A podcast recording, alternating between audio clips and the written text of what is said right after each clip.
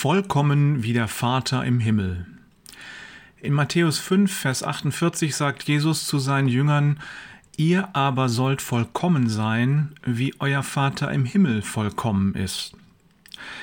Neulich beim Aufwachen schickte mir der Herr diesen Vers aus der Bergpredigt unvermittelt in mein Bewusstsein.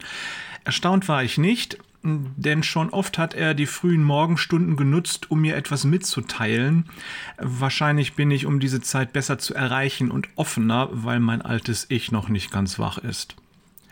Wichtig ist, wenn Jesus etwas sagt, dann meint er es auch so.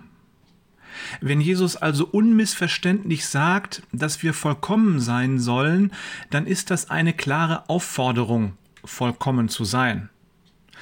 Ich muss sagen, ich habe mich erschrocken. Gelesen habe ich diesen Vers schon des Öfteren, doch die Botschaft und die damit verbundene Erwartung Jesu sind offenbar und bis zu diesem Zeitpunkt nicht wirklich zu mir durchgedrungen. Ganz kurz flitzte der Gedanke durch mein halb schlafendes Hirn vollkommen? Wahrscheinlich meint er einen Vater. Wir sollen gewissermaßen ein vollkommener Vater sein.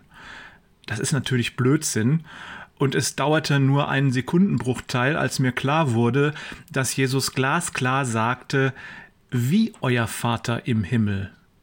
Da gibt's nur einen. Und wir sollen vollkommen sein wie dieser Vater. Wir sollen vollkommen sein wie Gott. Das ist ein großer Hut. Jetzt war ich wach. Ich weiß nicht, wie es dir geht, aber diese Forderung Jesu an mich habe ich bisher nicht wirklich realisiert. Sie kommt mir gigantisch vor, unerreichbar. Sagen nicht viele Christen, ja, die Bergpredigt, das ist das Ideal.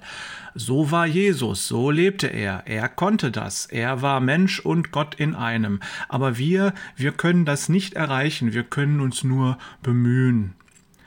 Ich glaube inzwischen, dass diese Haltung fatal ist. Sie ist nicht das, was Jesus will.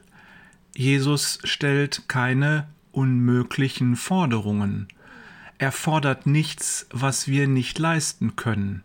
Und, das ist bedeutungsvoll, er verlangt nichts, was er nicht selber getan hat, was er nicht vorgemacht hat. Mit anderen Worten, Jesus meint es ernst. Wir sollen vollkommen sein. Wie machen wir das?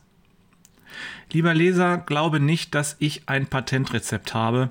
Im Moment bin ich eher planlos. Doch eins weiß ich, wir alle haben die Bibel, da muss es drinstehen. Wir müssen es nur finden.